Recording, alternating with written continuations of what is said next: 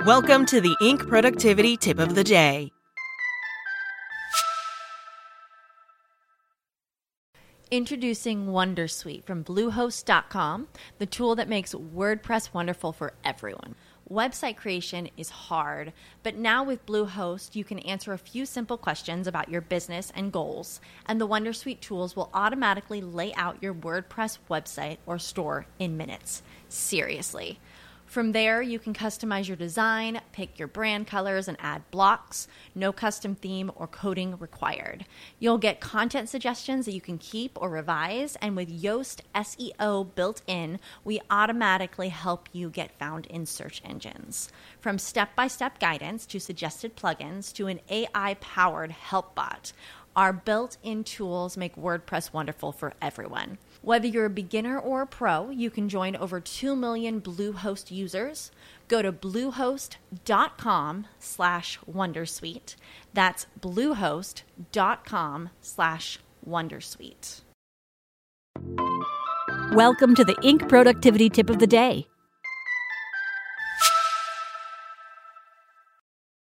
Today's tip Why you should always be networking when building a business.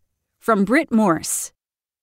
When it comes to raising funds or getting new clients for your business, every person you meet could offer you a future opportunity. So it's crucial to never stop networking. That's exactly what Latoya Bass, owner and CEO of Alignment Business Solutions, and Andy Rieger, founder and president of J. Rieger and Company, emphasized during a panel discussion in Kansas City in September. At a Meta Small Business Studio event, co hosted by Inc., the two opened up about how unexpected connections helped grow their businesses. You never have any idea who the people are that you are talking to. And if you burn a bridge, you are only going to shoot yourself in the foot, said Rieger, who runs a distillery in the West Bottoms Livestock Exchange District of Kansas City. After building a retail location and a production facility for his distillery, Rieger needed a way to expand his product and get it in more locations. He spent four days a week grabbing coffee and drinks with whomever he could find in the area. As a recent Dallas transplant, he was looking for local connections.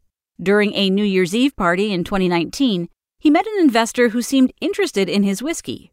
Instead of playing host and enjoying his night off, he took 20 minutes to show him around the facility. When the pandemic hit and Rieger needed emergency capital to keep the business running, that one conversation led to a $2 million investment. When it comes to raising money, the number one thing that you can do, whether you're a coffee person or happy hour person, is get a drink with someone, no matter who they are, says Rieger. They might not be your financier right away, but you never know how they could be there in the future. Bass agrees. She says her company, a professional services firm in Kansas City, grew entirely through word of mouth and the relationships she's built with clients.